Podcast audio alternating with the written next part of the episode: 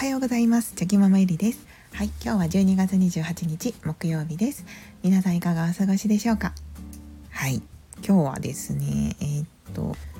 そのコーチングについて思うことというテーマでの気づきのお話をしたいと思います。はい皆さんはコーチングですねにはどんなイメージをお持ちでしょうか？私は最近コーチングという考え考え手法についてとても興味があるのであのまあ本当にちょっとではあるんですけどいろんな、ま、本を読んだりとかして情報を集めたりとかしてああこういうものなんだっていうことを、まあ、学んでるんですけど、うんま、そこで思ったことがありますので、はい、そんな話をしようと思います。ゆるゆるお付き合いいただけると嬉しいです。はい、ではではコーチングなんですけれどもあの以前にもスタイフでコーチングのお話はしたことがあってですね私自身も昔勤めていたお店でコーチングですねを受けたことがあります。でもそれは個人のコーチングではなくって、まあ、お店全体で、はい、スタッフ全員でまあちょっとね同じものを受けて、はい、あの自己を掘り下げるっていう感じなのでそのマンツーマンでそのもっともっと深く深くを掘り下げていったっていう感じではなかったんですけどまあでもその時にそうですね自分のことをあの、まあ、みんなと一緒に周りのスタッフと一緒に、まあ、掘り下げながら、はい、あコーチングってこういうことをするんだなっていうことは、はい、その時も体験して、はい、あの分かって理解しております。うん、でまあそこから、うん、まあ以前スタイフでも言ったんですけどその時のあのコーチングしてくださったうん先生がですねなんとなくその自分とこう合わ合わなくってはい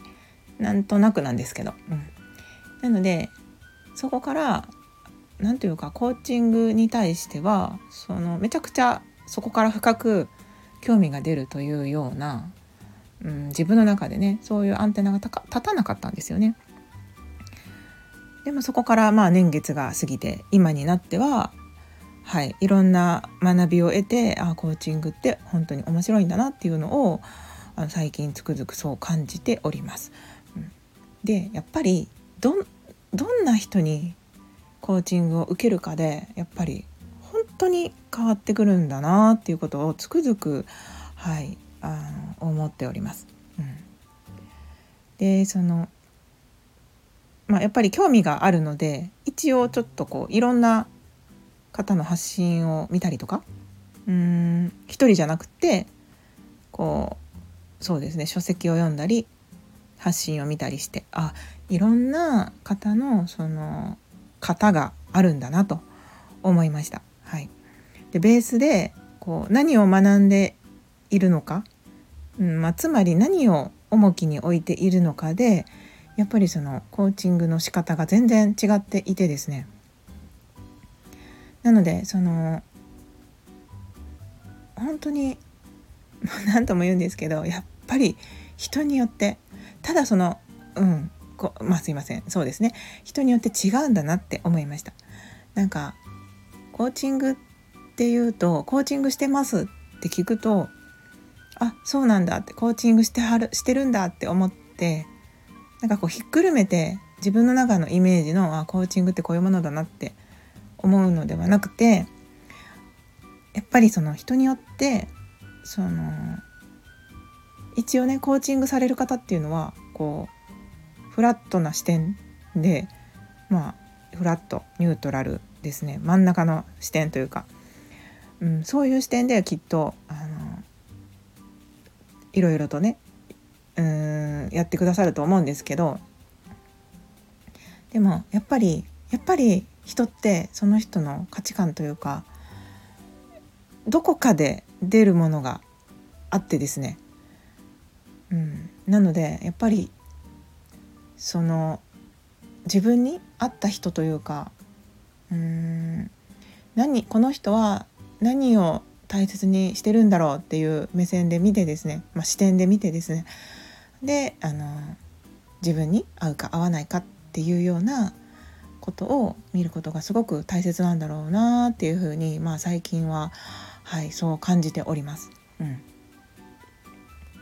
でその中であの最近ねあのすごくあこの方はすごく素敵だなって思う方がいらっしゃってですね。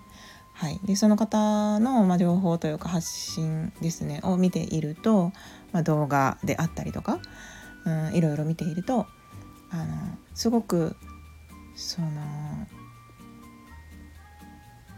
お客クライアントさんですかね。クライアントさんのうんと一緒にもう本当にその伴走している感じで深めてくださるというかあのなんかコーチングの先生って聞くとどうしてもこうイメージとしてなんかこう上下関係をイメージしてしまったりすると思うんですよね。もうこれは無意識のうちにそうだと思うんですけど。だけどその方は、まあ、発信とかを見ていてどういうふうなこう寄り添い方というかどういうふうなコーチングをされているのかなっていうのを見ているとなんかその言葉の端々とか選ぶ言葉とかうん言われることが本当にその上下関係とかじゃなくって共に一緒に足足走ってくださっている歩いてくださっているっていう感じのあのコーチングの仕方でなんか本当に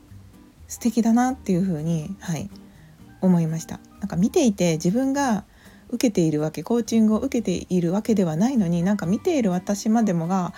なんかこう前向きになれたりとか、うん、あのすごくねいい気持ちになれるなと思っていて。なのでなんかあこの方はきっとまあそれは私のね感じたことなんですけど、うん、